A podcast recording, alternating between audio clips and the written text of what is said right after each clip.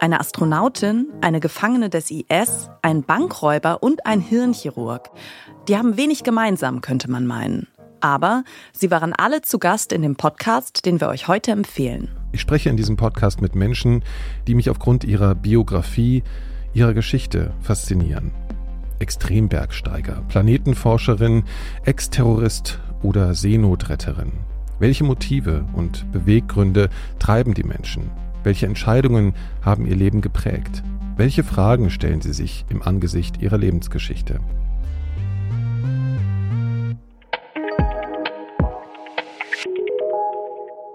Das ist der Journalist und Podcaster Nikolaus Seemack. Ihr hört den Podcast-Podcast von Detektor FM und wir empfehlen euch heute Elementarfragen. Nikolaus Seemack ist im April 2023 an den Folgen eines Schlaganfalls gestorben.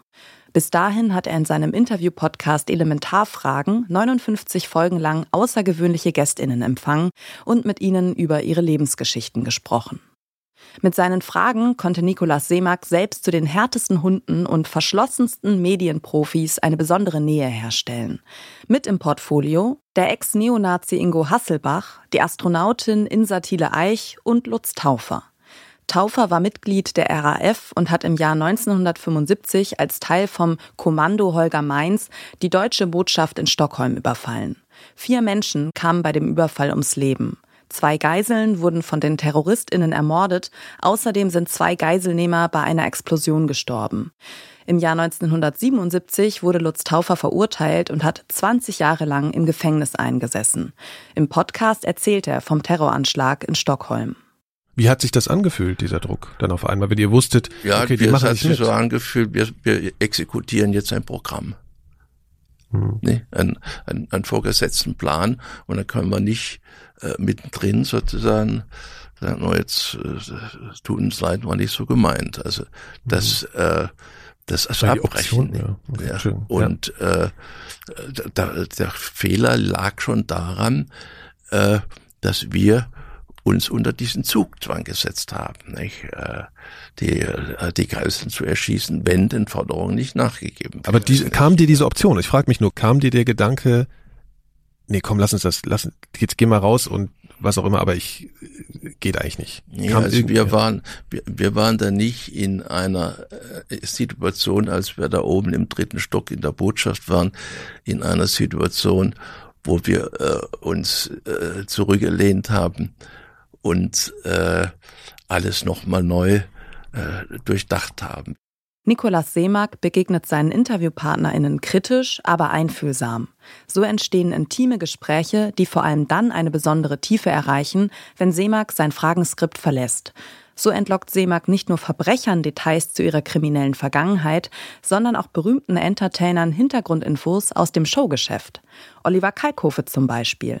Mit ihm redet Nikolaus Seemack unter anderem über den Zustand des deutschen Fernsehens und urteilt, Klingt lustig, aber ist es eigentlich. Es ist im Grunde ne? ganz ja. traurig. Und ich habe schon so viel mehrfach äh, erlebt, wie die Fiktion überholt wurde.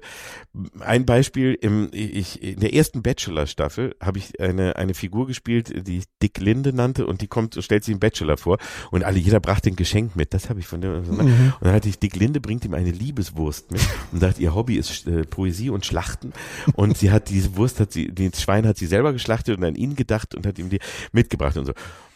Wenige Jahre später, wenige Jahre später, kommt exakt diese Szene beim echten Bachelor mit Melanie Müller, die inzwischen ja auch bekannt geworden ist, die wirklich sich vor ihn stellt und sagt, sie schlachtet gerne und hat ihm eine Wurst selber mitgebracht. Und ich saß da und dachte, das kann nicht sein, ihr kopiert und ernsthaft. Und dann haben wir die Szene natürlich auch genommen und haben Dick Linde zurückgeholt, die sich natürlich beschwert, dass sie ja äh, einfach, aber das ist inzwischen ja. so häufig passiert. Ja. Wie schaut Thriller-Autor Frank Schätzing auf die Klimakrise? Wieso kommuniziert Sascha Lobo heute anders als noch vor einigen Jahren? Und was bewegt eine Seenotretterin? Das erfahrt ihr im Podcast Elementarfragen.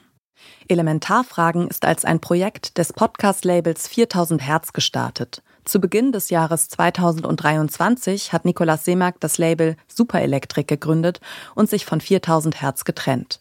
Der Podcast Elementarfragen ist mit umgezogen. Bis zu seinem Tod im April 2023 hat Nikolaus Seemack 59 Folgen produziert. Und wer diesen Podcast hört, kann vermutlich auch nie weghören, wenn sich zwei Fremde am Kiosk über ihr Leben austauschen. Das war unsere Podcast-Empfehlung für heute. Um keine Folge zu verpassen, folgt dem Podcast-Podcast von Detektor FM auf Lekton, Overcast, TuneIn, Radio Player oder Downcast.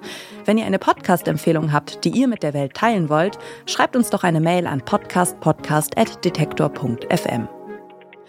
Dieser Tipp kam von Esther Stephan. Redaktion Ina Lebetjew, Joanna Voss und Doreen Rothmann. Produziert hat die Folge Benjamin Serdani. Und ich bin Caroline Breitschädel. Wir hören uns.